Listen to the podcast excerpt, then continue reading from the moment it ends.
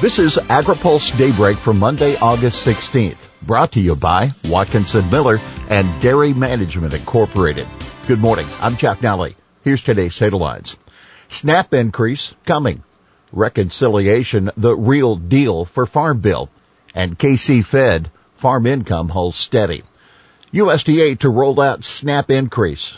Department of Agriculture set to announce a benefits boost under the Supplemental Nutrition Assistance Program that will raise average assistance by more than 25%.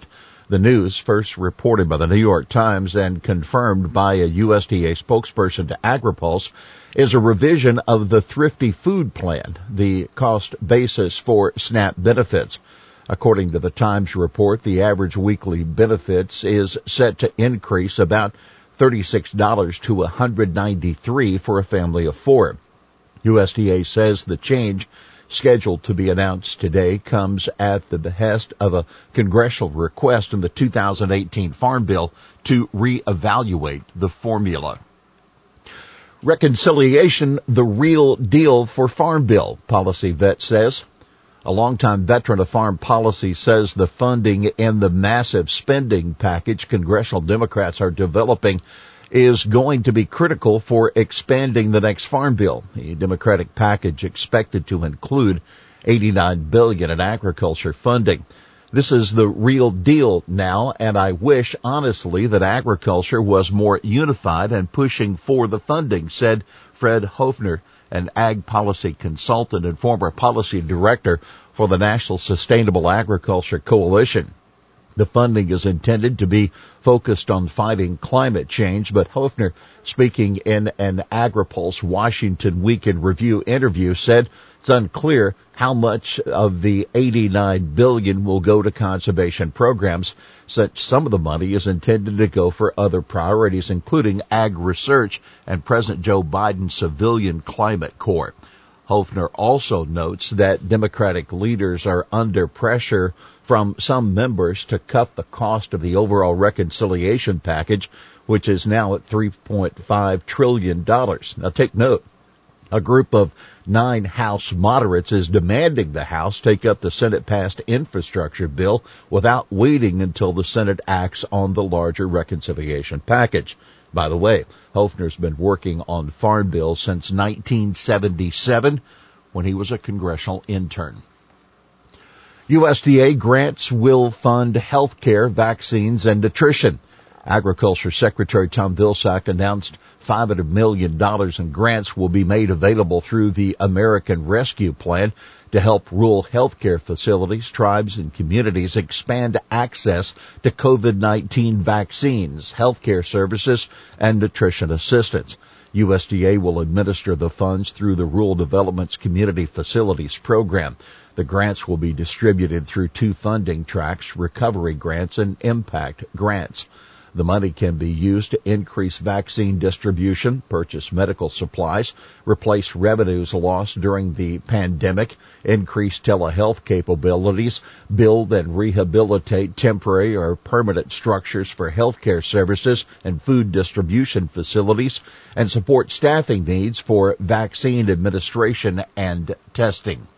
We'll have more AgriPulse Daybreak after this. Located in Washington DC, Watkinson Miller has been providing legal services to the agriculture industry for more than 30 years. The attorneys at Watkinson Miller possess a unique combination of knowledge, skills, and experience working with commodity boards and their partner organizations and the U.S. Department of Agriculture. Watkinson Miller is proud to serve the agriculture community by delivering top quality legal services that achieve cost effective results. Welcome back to AgriPulse Daybreak. KC Fed, farm income holds steady. Higher agricultural commodity prices and government payments help keep farmers' income stable across the Central Plains during the second quarter of 2021. That according to a Kansas City Federal Reserve report. Some 80% of bankers surveyed in June reported farm income was higher than a year earlier. Loan repayment rates also increased from a year ago and farm real estate values jumped 10% from last year, the largest increase since 2013. The KC Fed's uh, region includes Colorado, Kansas, Nebraska, Oklahoma, Wyoming, the northern half of Mexico, and the western third of Missouri. Looking ahead, USDA will release its updated farm income forecast on September 2nd. EPA publishes models to develop numeric water quality criteria for nutrients. The Environmental Protection Agency has released recommended model states can use to develop numeric levels for nutrients such as nitrogen and phosphorus in lakes and reservoirs, but states can choose whether to use the new models.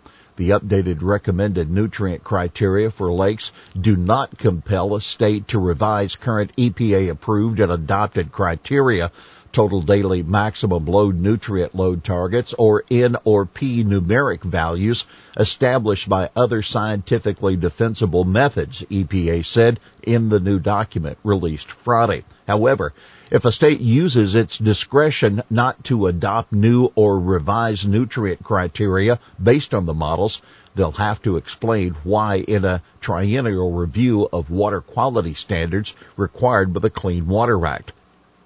Nutrient pollution can stimulate the excess growth of nuisance phytoplankton such as cyanobacteria, which can produce cyanotoxins that are toxic to animals and humans, EPA said. Elevated concentrations of cyanotoxins can reduce the suitability of a lake for recreation and as a source of drinking water. U.S. struggles to gain Chinese market share for specialty crops. China opened its borders to several new specialty crops from the U.S. under the Phase 1 trade deal that was signed last year. But a host of complications have kept trade in avocados, blueberries, and nectarines lower than expected, according to a new report from the USDA's Foreign Agriculture Service. High shipping costs, tariffs, China's COVID-19 testing and disinfection requirements and competition have weighed heavily on U.S. exports according to the FAS. U.S. horticultural products are generally prized by Chinese consumers, but importers remain wary of the uneasy U.S.-China trade relationship.